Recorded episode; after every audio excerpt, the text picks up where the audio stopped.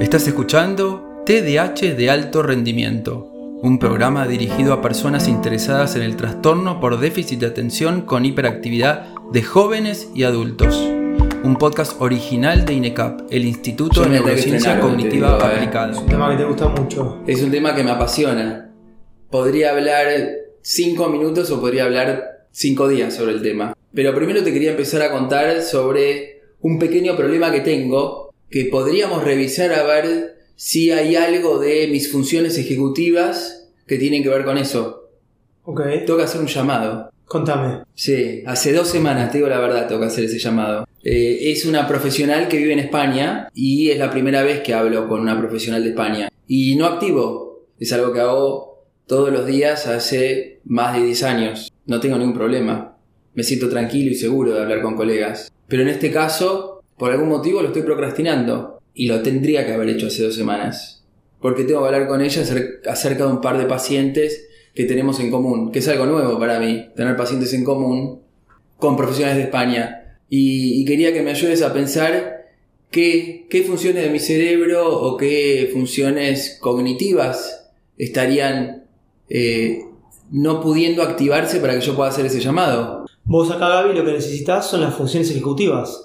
¿Son las funciones ejecutivas? Obvio, sí, son esas. Recordame cuáles son, vos las sabés muy bien. Bueno, yo estaba pensando que era por ahí más algo solamente emocional, que lo estaba evitando porque me daba miedo. Vos decís que también necesito las funciones ejecutivas. 100%.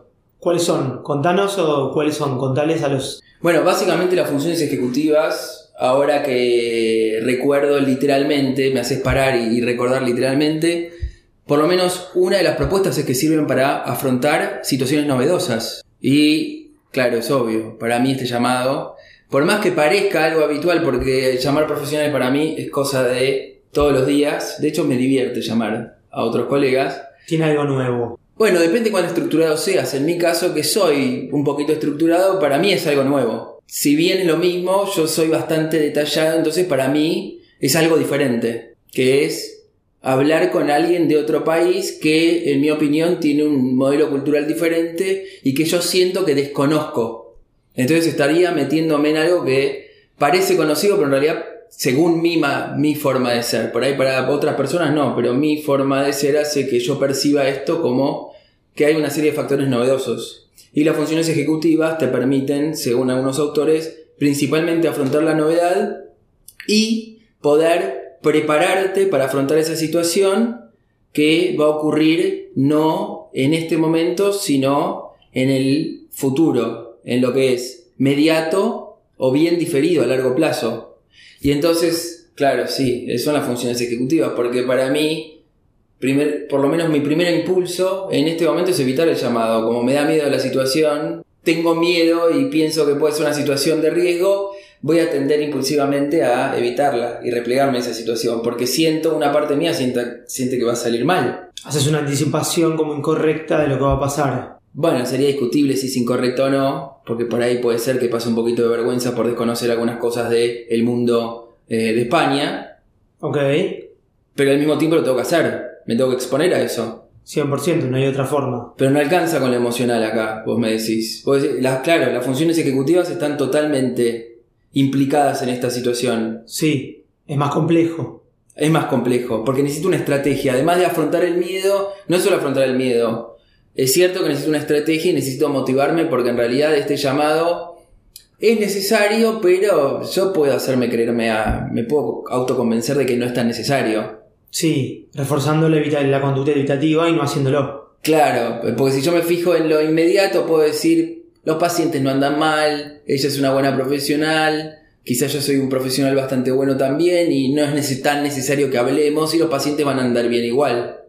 Y entonces, por, y a ver el contraargumento, ¿cuál sería? ¿Por qué es necesario hacerlo? Y ahora que me estás forzando a usar las funciones ejecutivas, y te recuerdo lo que son las funciones ejecutivas, a ver, ayúdame vos. Pero, por lo menos en nuestro modelo, las funciones ejecutivas tienen cuatro componentes, Sí, no tienen solo un componente. sí, Y poder afrontar el miedo sería uno de esos cuatro componentes que es la regulación emocional. Sí. Pero no alcanza con eso. no. Las funciones ejecutivas tienen uno, Inhibición. inhibición, o sea, me está faltando frenar. Antes de actuar. Claro, y probablemente al pensar en esa situación no me dedico, no le dedico un ratito a frenar. Uno. Segundo, tienen lo que es memoria de trabajo. Que se divide en dos. Que se divide en dos. No quiero, a ver, pero quedémonos en esto de memoria de trabajo. Así, así ayudamos a mi cerebro a comprender cómo aplicar las funciones ejecutivas acá. Ok. Inhibición, memoria de trabajo, regulación emocional. Y la última, que es la más compleja, que es cómo armo el rompecabezas para ejecutar este llamado, es la resolución de problemas. Sí. Y según lo que vos me decís, estás bastante seguro de que no solo necesito afrontar el miedo, sino que tendría que tener alguna estrategia para afrontar este llamado. 100%. Porque no es un llamado natural. Sí. Necesito planificarlo. Sí. Tiene más pasos la tarea de lo que uno cree. Es que, claro, las funciones ejecutivas justamente nos ayudan a afrontar tareas que tienen bastantes pasos. Porque no están acá. No es que lo resuelva haciendo una acción, lo voy a resolver haciendo varias acciones. De hecho, ahora que lo pienso, me hace frenar, podría ponerme a anotar, podría inhibir, escribir, inhibir y anotar dos o tres objetivos que tengo en el llamado, en vez de hacerlo intuitivamente, porque es un llamado especial. Sí, estás haciendo anticipación ahí. Sí, estás anticipando el futuro, que es una de las eh, funciones que tienen las funciones ejecutivas. Claro, porque inhibir, el primer paso es inhibir, pero el segundo paso es la memoria de trabajo y es paradójico, ¿no? Porque se llama memoria de trabajo, pero en realidad la memoria de trabajo, en este caso, por ejemplo, la memoria de trabajo no verbal, tenemos la verbal y la no verbal. Sí, La verbal me, me dice, tenés que llamar a la profesional, es una regla. Para trabajar bien en equipo, tenés que comunicarte con el profesional. sí, Esa es la verbal, sí. es la regla. Que la regla la tengo, pero me parece que al no usar la memoria de trabajo no verbal, que es usar mi experiencia previa, recordarme cómo me ha ido en situaciones previas, al comunicarme con los profesionales, lo bien que me ha ido, Sí, al no estar usando esa parte por no inhibir, no le creo tanto a la regla de tenés que llamar a lo profesio- al profesional. Ese título, Sí, es usar, eh, técnicamente nosotros le decimos usar la retrospectiva, o sea, recuperar información que tenemos por ahí eh, de nuestra experiencia previa y poder usarla para la tarea que tenemos eh, por delante. En este Es- caso es algo que vos ya hiciste un montón de veces, pero por el componente novedoso le agrega alguna, algún paso más, eh, pero lo hiciste, o sea, entendés la tarea en algún pero sentido. tiene, como decís, necesito hacer ese ejercicio Sí. para chequear cómo me ha ido antes, pero además le tengo que agregar algún tipo de procesamiento porque acá hay algo diferente y eso sería lo prospectivo. Lo prospectivo, la anticipa o lo que le decimos anticipación del futuro. Pero es eso, la memoria de trabajo sirve para esas dos cosas, retrospectiva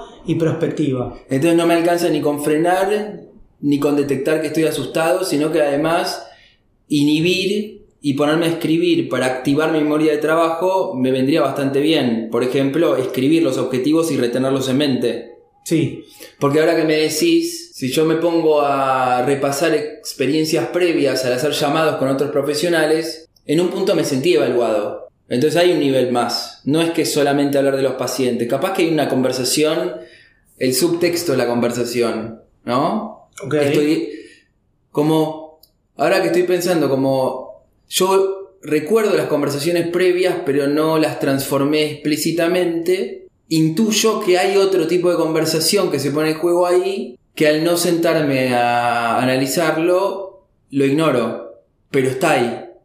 Que es, por ejemplo, poder darle la pauta a esa profesional de que yo soy buen profesional. 100%. Entonces vamos, voy a tener una doble conversación ahí. Y tengo dos metas, no es solamente hablar de los, de los pacientes. Sí, entonces tu cerebro tiene que entender esas dos metas, sí. Y tengo que tener, la estrategia tiene, no es tan fácil porque tengo una doble estrategia, porque cómo hago en esa conversación, no solo para hablar de los pacientes, sino comunicarme de una manera en la que la profesional reciba un mensaje que le haga pensar que soy un buen profesional. Sí. Ahora entiendo, es bastante Complejo. Parece que no, pero sí. Entonces no solo tengo que usar la experiencia de cómo comunicar, sino que tengo que usar la experiencia de cómo comunicarme para parecer un buen profesional. Y claro, todas las variables que van apareciendo si uno frena, ¿no? Tengo otra más. A ver. Es que, claro, yo intuyo que en España quizás hay una variación cultural que hace que eh, yo no sepa muy bien qué valoraría ella como eh, buen profesional. Acá en Argentina conozco la cultura, pero en España no la conozco. Entonces por ahí mi comportamiento puede ser interpretado, interpretado de otra forma. Sí. Entonces tengo que hacer una predicción en lo incierto. Sí, te puede hacer interferencia también, porque te puede inhibir el... O sea, te puede desconcentrar o desenfocar de lo que vos eh, tenés que hacer. Es un tema también. Entonces, hay la inhibición, viste que la inhibición es eh, cognitiva, verbal y emocional. Entonces, eh, Pará, sirve Para inhibición cognitiva, o sea, de pensamiento. de pensamiento. es regular los pensamientos. Sí, Es verbal, que es regular lo que digo a partir de lo que pienso. sí, Y es emocional, sí. que es poder aclimatarme, generar un clima, una percepción emocional acorde con la situación que estoy tratando, con el objetivo que estoy tratando de conseguir. Exactamente. O sea, no cualquier emoción me sirve para cualquier situación. sí, Entonces esa inhibición me permite de alguna forma calibrar sí. la emoción con la situación. Que está, está muy bien descrito, porque esa es la complejidad de las funciones ejecutivas, que te los dicen cuando los autores los describen es, lo separan como una forma de entender, pero se experimentan solapadamente, no es que están divididos. Entonces uno, eh, eso es, lo estás explicando perfecto porque es didáctico entenderlo así, pero se mezclan, ahí estás, en eso que acabas de decir es inhibición, pero también es regulación emocional. Son, eso es lo difícil. O sea, funcionan solapadamente. Claro, la inhibición es al mismo tiempo regulación emocional. Sí, No es que primero freno y después regulo. exacto. Son mecanismos simultáneos e Son- intercambiables. Sí, en distintos niveles por ahí, pero van en, van en paralelo, sí. Claro, sí. Y en este caso yo tengo que hacer los tres tipos de inhibición. Sí, Sí, tendemos a subestimar la complejidad de ciertas tareas y claro, yo ahora que lo converso con vos me estoy dando cuenta que en el fondo parece un problema muy sonso, pero es un problema bastante complejo si es que yo quiero conseguir ciertos objetivos bastante precisos. sí. Ese llamado no es tan sonso. No. De hecho, si yo lo tuviese que ordenar, eh, la resolución del problema sería como una cosa así. A ver qué te parece. Sería, el primer nivel sería eh, trabajar en este nivel de la inhibición y de la regulación emocional. Eh, la memoria de trabajo, en el sentido de recuperar y anticipar. Y después vendría también otro nivel que es el del nivel de planificación y resolución de problemas. O sea, tenés que empezar después la parte de la planificación de la tarea y de gestionar el tiempo. Entonces, tiene de una tarea simple, eh, mira todos los pasos que tiene y todos los niveles. Sí, además, este, de hecho, eh, vos venís hasta, me gusta contar que vos venís del mundo del deporte. De hecho, ese llamado de 5 minutos es casi como jugar un, un partido, ¿no? Me hace acordar a, yo- a un paciente que hacía equitación y que las rondas de equitación duraban creo que dos minutos como mucho. Y él se preparaba Horas. Cientos de horas para esas rondas de equitación. Y yo veo y digo, va a ser un llamado de 5 minutos. ¿Cuánta preparación puede requerir? Pero según lo que estás sugiriendo vos, este llamado para mí es tan importante que no estaría mal que me siente a planificar el guion de ese llamado. 100%. Por escrito. Eso es una de las cosas que, que- sí, sí, por escrito, obvio. Por Claro. escrito. Porque te va a ayudar por escrito. Y ahí es, eh, todo el tiempo está, eh, está buenísimo el ejemplo que pusiste, porque el solapamiento es continuo. Ahí estás trabajando también sobre la memoria de trabajo verbal. Si vos haces un guion por escrito, después te va a ser más fácil recuperar eh, la información en el momento que tengas el llamado. Si no lo haces por escrito, te vas a encontrar en un escenario en el cual un poquito estás, eh, no improvisando, pero haciéndolo sin demasiada guía. Pero poniéndome en el abogado del diablo ahí. Sí, dale, ponémela difícil, a ver. ¿Cómo, ¿Cómo podría yo planificar el guion de un llamado si en definitiva no es una clase que voy a dar? Va a ser una conversación, yo voy a decir algo, ella me va a responder, yo voy a decir otra cosa y ella me va a responder. Entonces, ¿cómo podría eh, o cómo las funciones ejecutivas me podrían ayudar a planificar un llamado o una conversación si hay un factor impredecible? Sí, hay un factor impredecible, pero cualquier comunicación siempre tiene una intención y vos cuando te comuniques con la profesional vas a querer transmitirle un mensaje. Entonces, que vos tengas en claro el mensaje, primero de lo que le querés transmitir, es súper importante. ¿Qué le quiero transmitir? Eh, y, desglosar ese mensaje en pasos te va a ayudar a transmitirlo con más pausa, más claridad y más precisión. Eh, porque en la conversación, justamente, el componente impredecible hace que en el momento de la conversación te olvides quizás de algo que querías transmitirle. porque se desvió, porque va a haber interferencias. Eso impredecible en la conversión hace que a veces aparezcan eh, novedad. Entonces, Claro. eh, prevenir y tener un guion te ayuda a reducir el riesgo de, esa, eh, de, esa- de ese factor impredecible, por llamarlo de alguna manera. Le agrega regulación a la conversación, como autorregulación. Sí, Si yo ya llego con el guion y quizás anotado en un papel y puedo mirar en el papel qué es eso que quiero decir. Porque claro, también la ansiedad, el temor en esa situación va a hacer que yo esté menos ágil. Es inevitable que yo no esté tan ágil en esa conversación. por, por tenerla por primera vez con esta profesional que tiene estas características, sí, aunque vos ya, has- ya hayas hecho la tarea eh, en el pasado. Lo súper interesante de las funciones ejecutivas es que son entrenables. Entonces una vez que vos eh, repetís la tarea y lo vas haciendo, vas dependiendo cada vez menos de estrategias externas. Entonces ese guion por ahí lo necesites un par de veces, después con la gimnasia eh, vas dependiendo un poquito menos. Tu cerebro va aprendiéndolo. Pero tenés que mantener el entrenamiento, ¿no? Como todo. O sea, se, entrena. Y pensando en el entrenamiento, vos decís que quizás las primeras veces eh, no va. Esta primera conversación no va a ser mi mejor conversación, ponele. No sé si en esos términos, pero no, eh, seguramente puede mejorar. Eh, Pues, bueno. No, bueno, yo pensaría que yo. mm, Bueno, a mí no me cuesta pensar, ni me asusta pensar que. eh, claro, es bien de funciones ejecutivas. No me asusta pensar que esta conversación no va a ser tan buena como yo quisiera que sea y que seguramente voy a tener muchas mejores conversaciones después. te puede de ayudar, decís, te ayuda ese pensamiento. Sí, primero que, que lo veo como normal. Sí, Eh, parte, la parte del primera vez que haga algo, pero ahora puedo aplicar este pensamiento y esta reflexión a partir de que hice inhibición y hice retrospección, porque me ha pasado la primera clase, la primera charla que di en un congreso, este, te puedo asegurar que no fue la mejor charla. De hecho, las primeras charlas de congresos hacían muy malos cálculos del contenido que tenía que poner y trataba de explicarles el tema entero en 15 minutos y No te daba tiempo. ¿Cómo te va el tiempo? Además, no es lo que se hace. Una charla, un congreso, después aprendés que una charla, un congreso, sobre todo si tenés 15 minutos, la meta principal es, de alguna forma, vender el tema, no es enseñarles el tema. En una clase enseñas el tema.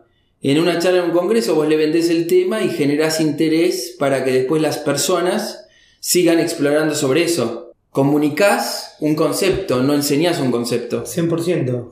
Pero yo en las primeras necesitaba algo de experiencia para probar esto y trataba de aplicar un mecanismo que venía de dar clases de la docencia a los congresos y no iba a funcionar. Eso es bien típico, de, lo hacemos todo el tiempo, trasladar lo que sabemos en un área a otra porque es intuitivo y tiene cierto sentido. ¿eh? Y bueno, es que ¿No? tenés que tomar alguna experiencia, tenés que tomar siempre. De algún lado tenés que sacar la experiencia. Bueno, entonces a mí, digo, me tranquiliza saber que eh, en- al frenar y usar mi memoria retrospectiva, puedo hacer prospección y ya llegar tranquilo, entre comillas, al saber que voy a estar intranquilo. Bueno, aprendiste una regla, que es eso. Está buenísimo. Me, quedé pensando en, en- Me pasaba a mí cuando me empecé a com- hace Cuando empecé a, a- en mi profesión a tener intercambio con profesionales, los primeros intercambios telefónicos como este que vos tenés que hacer, eran medio desordenados y por ahí eran más prolongados de lo que tenían que ser y me costaba ir un poco al grano y la información era medio desordenada. Después vas aprendiendo con la práctica qué información es la relevante y vas entendiendo un poco la regla. Entonces, eso es lo interesante de la función ¿Cuál es la información relevante, Sí, no? y lo internalizás. La regla, digo, de decir qué tenés Sí. que comunicar. Sí, que dos cosas, ¿no? La re- las funciones ejecutivas me permitirían generar nuevas reglas acá, ¿no? Sí. Estar atento a generar nuevas reglas. Exacto. Pero ahora que estamos frenando me doy cuenta que yo tengo varias reglas y que me viene bien repasarlas de tanto en tanto. Que a veces necesito frenar para repasarlas. 100%. Porque, por ejemplo, ahora que pienso, ¿no? Eh, si aplico la regla de no debatir, no le contemos a nadie. Es un secreto entre nosotros. Dale. En salud mental, que el público lo sepa, hay, te diría que más de 100 paradigmas de cómo trabajar. Entonces, este, una estrategia que yo aplico cuando me encuentro que el profesional tiene un paradigma bastante diferente al mío, al, eh, al mío que es una estrategia aprendida, ¿eh? Es no debatir. Trato de buscar el punto en común para lograr el objetivo de ponernos de acuerdo de cómo trabajar con ese paciente. Cuando en mis eh, primeros años de inocente y apasionado por el debate intelectual, por ahí hacía algún llamado con un profesional y trataba de debatirle acerca de cuál es el mejor enfoque eh, eh, estratégico o teórico para usar para trabajar. Está buenísimo el ejemplo porque inhibiste, o sea, inhibís la conducta, te inhibiste cognitiva, verbalmente y emocionalmente. Sí, Y tal- porque me genera malestar cuando escucho cosas que me parece que, que no son muy lógicas. y te regulaste bien el, o sea, gestionaste mejor el tiempo porque fuiste más eficaz con la tarea, más eficiente en realidad. Es mucho más eficiente que yo no Eh. debata, pero eh, digo, quiero volver a qué bueno que pueda frenar y recordar algunas reglas, hasta me las podría escribir. Ya si nos vamos al mundo extremo de cómo optimizar las funciones ejecutivas, yo ya que tengo estas reglas implícitas, no estaría nada mal que me las escriba. Sí. ¿no? Que es este, eh, esta regla interesante de siempre sirve hablar con los profesionales. Siempre, Siempre. Es una regla, pero es una regla que hay que cumplirla. Hay que tenerla escrita porque hay que cumplirla. Sí, y uno suele, para mí suele, si te digo así intuitivamente, para mí los profesionales solemos demorar un poquito esa tarea siempre eh, más de lo necesario. Nos puede traer, acortar muchos... eh, Sí, demorar muchos inconvenientes. diría, admito que más de una vez no lo hice cuando lo tendría que haber hecho. Porque no me detengo a usar la memoria de trabajo y recordar lo bien que me fue cuando lo, lo había hecho. Sí, y en TDAH es muy típico que las personas cometan el mismo error una y otra vez porque al no aplicar las funciones ejecutivas y inhibir, no tienen tiempo para recordar el aprendizaje de sus experiencias. Puede ser que no aprendan, pero aprenden, pero como no tienen la capacidad de 100%. inhibir, no pueden usar la memoria de trabajo retrospectiva para usar la prospectiva y ver qué bien que les va a ir aplicando esa regla que aplicaron anteriormente. Entonces tengo dos reglas que son, está bueno, me parece que las puedo escribir, ¿no? Ya Sí. que esto que parecía tan sonso, ¿no? La primera era, tengo que hablar sí o sí. Y ahora encontramos un fundamento. Y la segunda es, no debatir. Y eso me baja mucho la ansiedad porque debatir, intercambiar, me va a generar ansiedad porque me estoy exponiendo mucho. Y acá es, busquemos el punto en común. Pero si estoy en desacuerdo, por lo menos en esa conversación, no expresarlo. Por ahí lo puedo expresar en una segunda conversación. Sí, te diría que en esa conversación también otro paso sería definir qué información necesito recolectar y qué información necesito transmitir. Y ahí viene un poquito cómo te puede ayudar el guion, escribirlo, un guion mínimo, pero es importante tener en claro eso. Que- porque de esa conversación yo tengo que poder comunicar, pero también tengo que poder conseguir información. Sí, para Claro que tenemos que ir. Y sí, Entre otras cosas, hay un tercer nivel que es, me va a servir para aprender, para conversar con profesionales de España en el futuro. Entonces ahí estoy recolectando otro nivel de información. Sí, y ahí estás aparte usando en un nivel más complejo las funciones ejecutivas porque estás, si vos te das cuenta de eso, puedes entender que esa información te puede ser crítica para el desarrollo del tratamiento con ese paciente. Sí. Entonces, eh, si te olvidas de recoger esa información, después eh, te puedes encontrar con un problema que podrías haber anticipado si hubieses hecho eso. Bueno, me meto acá en... No sé si alguna vez lo hablé con vos esto. A Que ver. encima hablamos, todos los días hablamos, pero yo no sé si alguna vez te di esta regla. Eh, y es una regla que suelo transmitirle a quienes me consultan y los entreno en ese sentido. La impulsividad de cualquier tipo, acá estamos hablando del TDAH, genera un patrón en las personas con impulsividad. Y es que suelen imaginar que tienen que resolver los problemas en una sola conversación. Entonces tienden a procrastinar la conversación porque tienen expectativas realistas. Obviamente va a salir mal la conversación si ellos pretenden en una sola conversación Resolver- un problema complejísimo. 100%. Entonces, este, me estoy dando cuenta ahora que este, le vamos a poner Federica a la profesional, ¿no? Me estoy dando cuenta ahora que yo estaba haciendo eso. Seguro va a ser, si las cosas salen mínimamente bien, seguramente este va a ser el primero de varios llamados. Capaz que en este llamado puedo dedicarme solamente a presentarme nada más. Y después hacer un segundo llamado, un tercer llamado, un cuarto llamado. Capaz que el objetivo acá es conseguir tener un segundo llamado.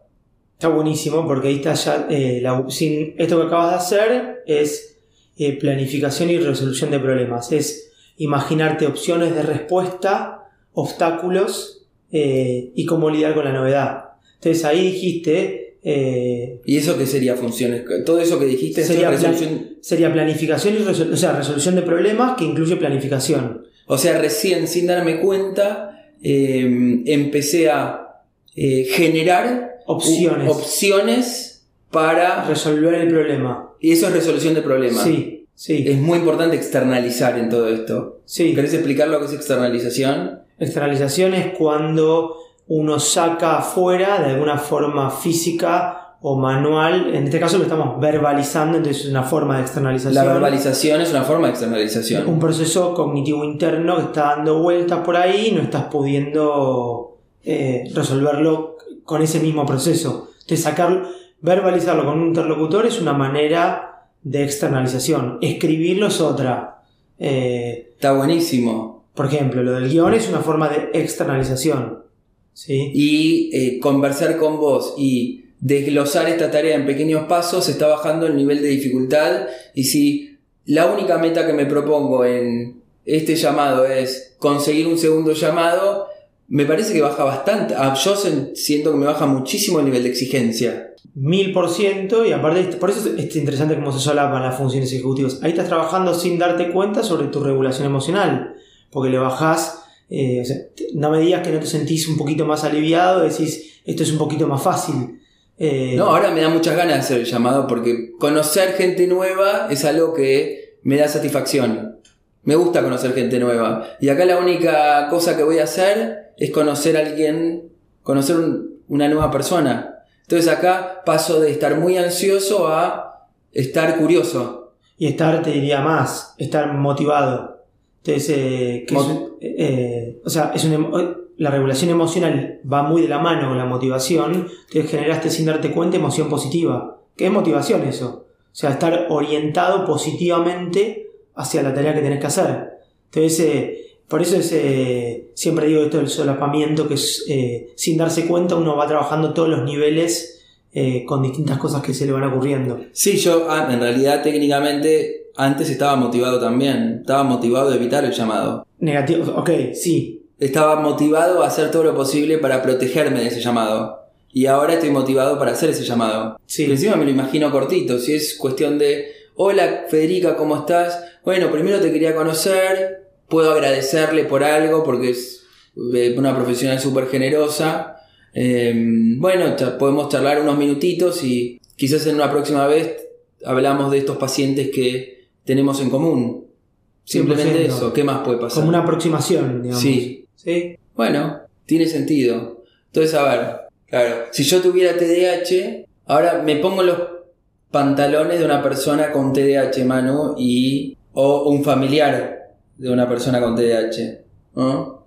Entonces se supone que vos y yo, si no tenemos TDAH, tenemos las funciones ejecutivas conservadas, así que ya para nosotros esto es un ejercicio difícil. Y ahora alguien con TDAH te puede decir, bueno, para mí es imposible entonces. Si para una persona que tiene funciones ejecutivas normales necesita semejante ejercicio para preparar un llamado, ¿qué hago yo? Sí, porque una persona con TDAH va a tener esta eh, definición que a mí me gusta bastante, que es inatención a, a los eventos mentales y al futuro. O sea, le va a prestar menos atención a lo que está pasando por su cabeza y va a tender menos a pensar en el futuro. Entonces eh, tiene más desafío.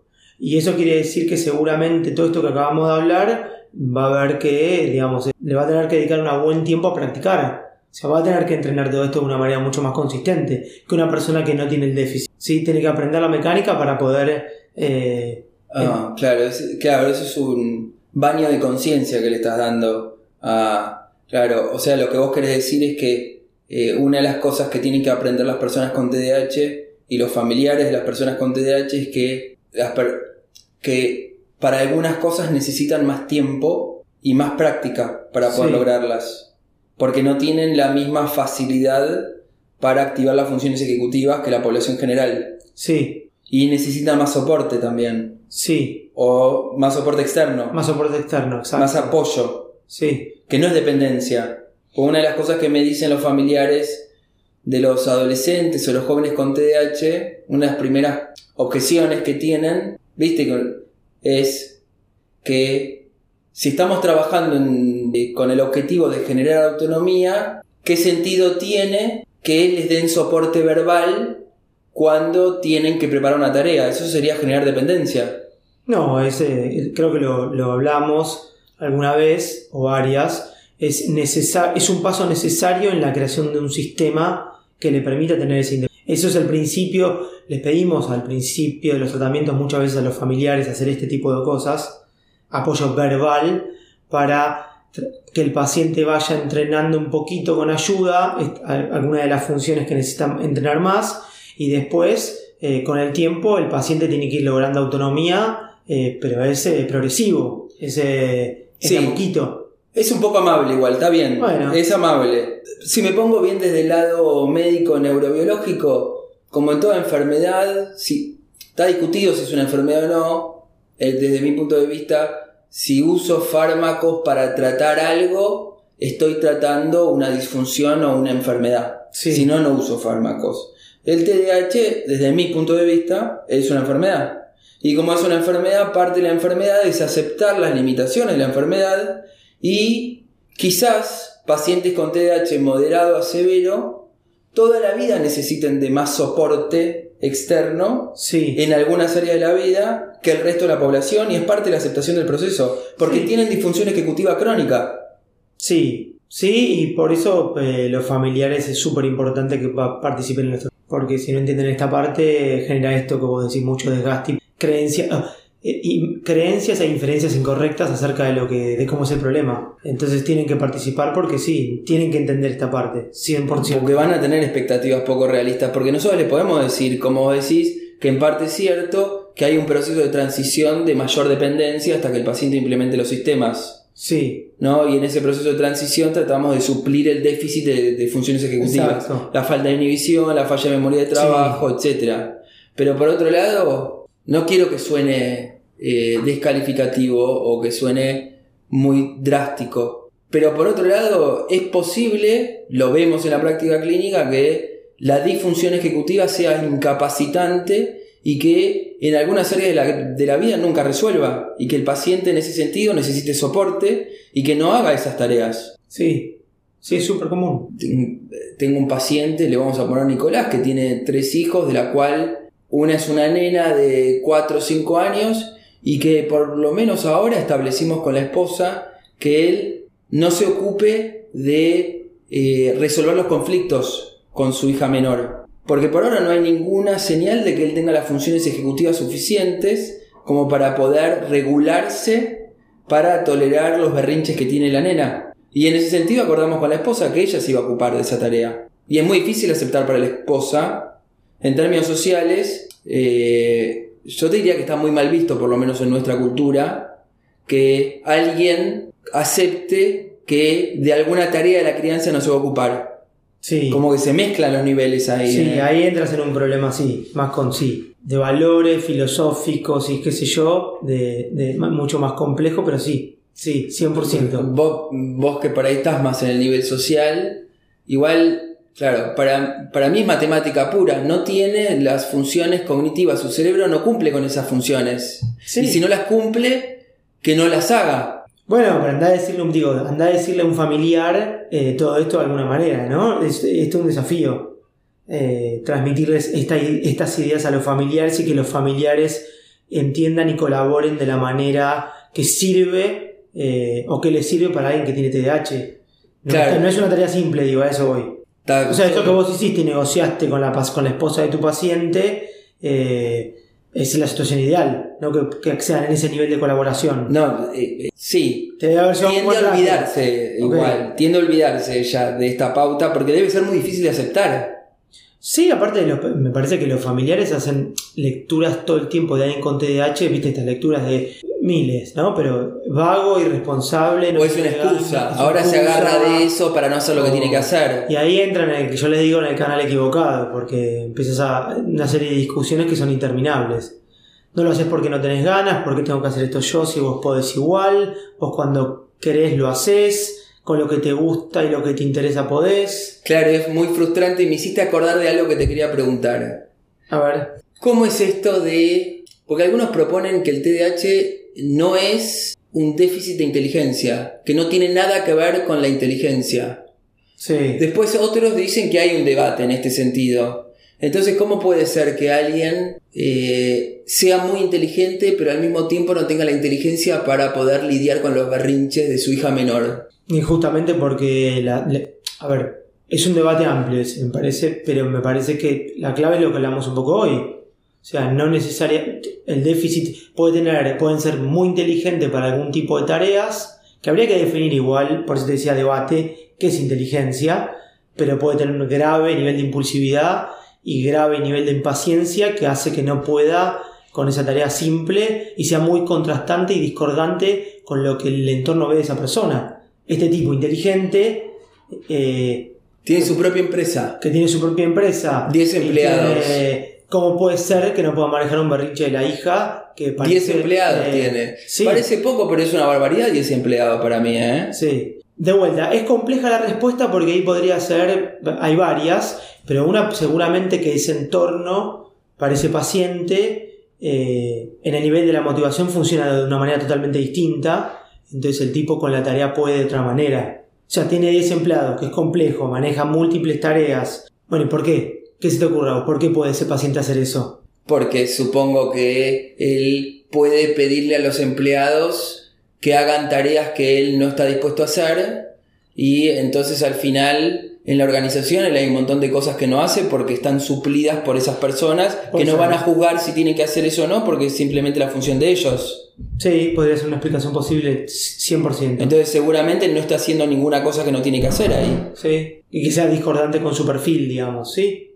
Claro, pero en su casa está obligado a hacer algo que se espera que él haga porque se espera que un padre se ocupe de los berrinches de su hijo o de su hija. Sí. eh, Ahí no puede delegar la tarea, en realidad, pero es una tarea que no tiene naturalmente habilidades para ejecutar. Sí.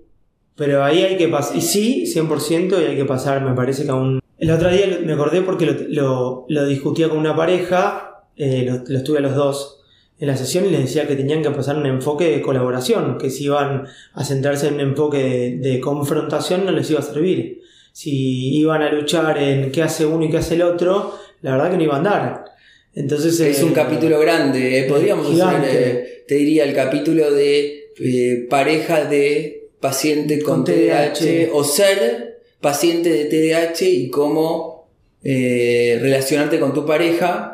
Es todo un capítulo Sí, ese. da para mucho y está, estaría bueno. Pero sí, sí, en este caso de, de equipo, de, de- de pasar de un esquema de confrontación a equipo, es interesante porque algunos podrían decir que en realidad, a mí me gusta pensar así, que en realidad al final la pareja tiene su propia personalidad y no hay uno o el otro. Y que si alguien tiene TDAH en la pareja, la pareja tiene TDAH y los dos tienen que lidiar con ese problema. Bueno, No es que uno puede decir, porque vos tal cosa. Los dos tenemos que lidiar con ese problema, si no, no sos pareja. Igual eso es como cada uno ve una pareja. Pero me parece que es más práctico verlo de esa manera. por lo menos con TDAH creo que sí. Después hay que, es discutible seguramente si lo abrimos a otro tipo de problemas, no lo sé. Pero para TDAH me parece que puede ser una linda reformulación y una- un buen enfoque. ¿No? Tiene lógica que los dos sean conscientes de las limitaciones de la inhibición, la regulación emocional, la memoria de trabajo del paciente y que la esposa, ¿no? Una de las cosas, uno de los ejercicios interesantes es, digo, como algo clásico, que, que la esposa le recuerde todos los días a- al esposo que eh, ya es hora de acompañar a los chicos a lavarse los dientes antes de irse a dormir, porque el esposo va a tender a olvidarse no tiene nada de malo y no es mala voluntad del esposo, sino que él necesita un recordatorio explícito por parte de ella para hacer la tarea, Sí, ¿no? Y que ahí, digamos, así funciona la pareja, que Sí. necesita- y que ella necesita ser explícita, porque una de las cuestiones de la disfunción ejecutiva es que hace que las personas no sean buenas para decodificar ciertos mensajes o notar dónde están las tareas, las micro tareas, como me pasó a mí con el llamado telefónico, después descubrimos que habían muchas micro tareas dentro de esas muchos tareas pasos. y la disfunción ejecutiva hace que los pacientes no puedan frenar y no puedan detectar textualmente qué tarea hay dentro de todas esas tareas. Sí, Entonces por ahí se imagina, el paciente con TDAH se imagina que dormir a los chicos es simplemente levantarse de la tele a ir a la habitación y acostarlo, pero en realidad hay como siete pasos en el medio que empiezan con anda a que se lave los dientes. Y no tiene nada de malo que la esposa lo ayude a compensar Sí. ese déficit. Sí, voy más lejos. Implica también antes, quizás que el tipo pueda manejar la interferencia que tiene en ese momento, está pegado con el celular o con lo que sea que esté pegado, lo inhiba, una serie de cosas. Pero bueno, sí, 100% aplica que hay una serie de pasos eh, a resolver que a veces no tenemos en cuenta y que hay muchos niveles de funciones ejecutivas eh, solapados y que esa es la complejidad. Eh, y que el rol de terceros en todo eso juega, eh, puede jugar a favor o puede embarrarte un poco la cancha. Bueno, a ver, voy a tratar de hacer el, el famoso resumen. En principio hoy tratamos de, eh, en un ratito, de contar qué son las funciones ejecutivas, ¿no? Sí, Entendemos que el pri- principal defecto en los pacientes con TDAH no es la hiperactividad o la disatención, sino eso es la consecuencia de el primer defecto que llamamos disfunción ejecutiva. Y que las funciones ejecutivas nos permiten afrontar la novedad y nos permiten ajustarnos a objetivos o metas implícitas de mediano o de largo plazo. Los pacientes con TDAH tienen disfunción ejecutiva por una disfunción neurobiológica, no es una elección. Sí ahora sabemos que es difícil entender la disfunción ejecutiva porque un paciente muy inteligente puede tener disfunción ejecutiva, ¿ok? Y dijimos que las funciones ejecutivas tienen cuatro niveles, no uno solo. Uno es la inhibición, que es poder frenar, el segundo es la memoria de trabajo, que es recuperar información y poder aplicar esa información hacia el futuro, tanto verbalmente, por ejemplo, con reglas, como me pasaba a mí, poder recordar de manera clara la regla de se llama a todos los profesionales intervinientes del tratamiento del paciente. ¿no? Sí. O la otra regla de no debatir. Esa regla verbal, memoria de trabajo verbal. Y la no verbal, imaginarme las conversaciones o recordar las conversaciones pasadas y aplicarlas al futuro. Y después dijimos que venía la regulación emocional y que no todos los temas pasan solamente por tengo ansiedad y tengo que afrontar el miedo. Pero sí, la regulación emocional es importante, pero se resuelve también con planificación, que es la cuarta función ejecutiva, resolución de problemas. Porque vimos que el hecho de poder planificar efectivamente la tarea, anticiparla, partirla en pequeños pedacitos, tuvo un efecto emocional. Porque me baja el miedo. 100%. Porque ahora la tarea, que parecía una tarea simple, nos dimos cuenta que era una tarea bastante compleja, que podía ser amenazante, y al partirla en pequeños pedacitos, por ejemplo, proponiéndome que la primera conversación sea solamente te quiero conocer y quiero que me conozcas y nada más, le baja muchísimo el nivel de exigencia de la tarea y por lo tanto me baja el miedo. Sí. No es solamente exposición. Cuando en algunos modelos clásicos de, de psicología todo se podría reducir a esa exposición gradual. Entonces tenés que llamar y llamar hasta que el miedo te baje. Pero no es tan así. Porque vos te diste cuenta rápidamente que también había un problema de funciones ejecutivas, Sí. de resolución de problemas. Había un problema complejo que había que resolver. Sí. Y por último, repasamos que sí es muy difícil socialmente, es uno de los grandes desafíos de los profesionales que trabajamos en TDAH, poder acomodar ciertas creencias, modelos y valores sociales para que puedan entender y aceptar qué cosas pueden hacer algunos pacientes con TDAH, qué cosas van a poder hacer con rehabilitación en las funciones ejecutivas y qué cosas quizás no van a poder hacer, ¿no? 100%. Eh, y prepararse para que algunas cosas vayan a mejorar y otras quizás no vayan a mejorar. Quizás los padres de un paciente con TDAH moderado severo se tienen que preparar para seguir dándole soporte a un paciente hasta los 30 años o quizás más porque hay cosas que no las puedan llegar a hacer. Y no se trata de voluntad, sino que se trata de eso de limitación. Sí, cambia el enfoque sí, 180 grados. Sí, y que ese tipo de soporte no es dependencia forzada, sino que es facilitación necesaria, digamos, ¿no? Sí. Em, así que bueno, esperemos que les haya gustado. ¿Hay algo que quieras agregar? No, me parece que está bueno como lo resumiste. Así que después, en los próximos episodios, vamos a. Seguramente vamos a tener la oportunidad de nuevo de volver a tocar algún tema de estos más desglosado o, o con algunos ejemplos distintos y Vamos, van a volver, van a volver todo el tiempo porque son, es parte de lo que es el, el- el núcleo del, del tema, ¿no? Sí, yo calculo que después de escuchar este episodio, muchas parejas de pacientes con TDAH, eh, si entendieron el mensaje, van a estar con ganas de escuchar el episodio ¿Qué de qué hacer, ¿no? ¿Qué hago? Con esto. Nos vemos la próxima. Dale, nos vemos eh, en el próximo episodio. Este podcast fue producido por INECAP, el Instituto de Neurociencia Cognitiva Aplicada, institución especializada en evaluación y tratamiento del TDAH de jóvenes y adultos de forma accesible desde cualquier parte del mundo. Puedes contactarnos a través de nuestra web www.inecap.org y nuestro mail info.inecap.org. Y recuerda, la evaluación del TDAH es compleja y requiere de un profesional especializado y experimentado.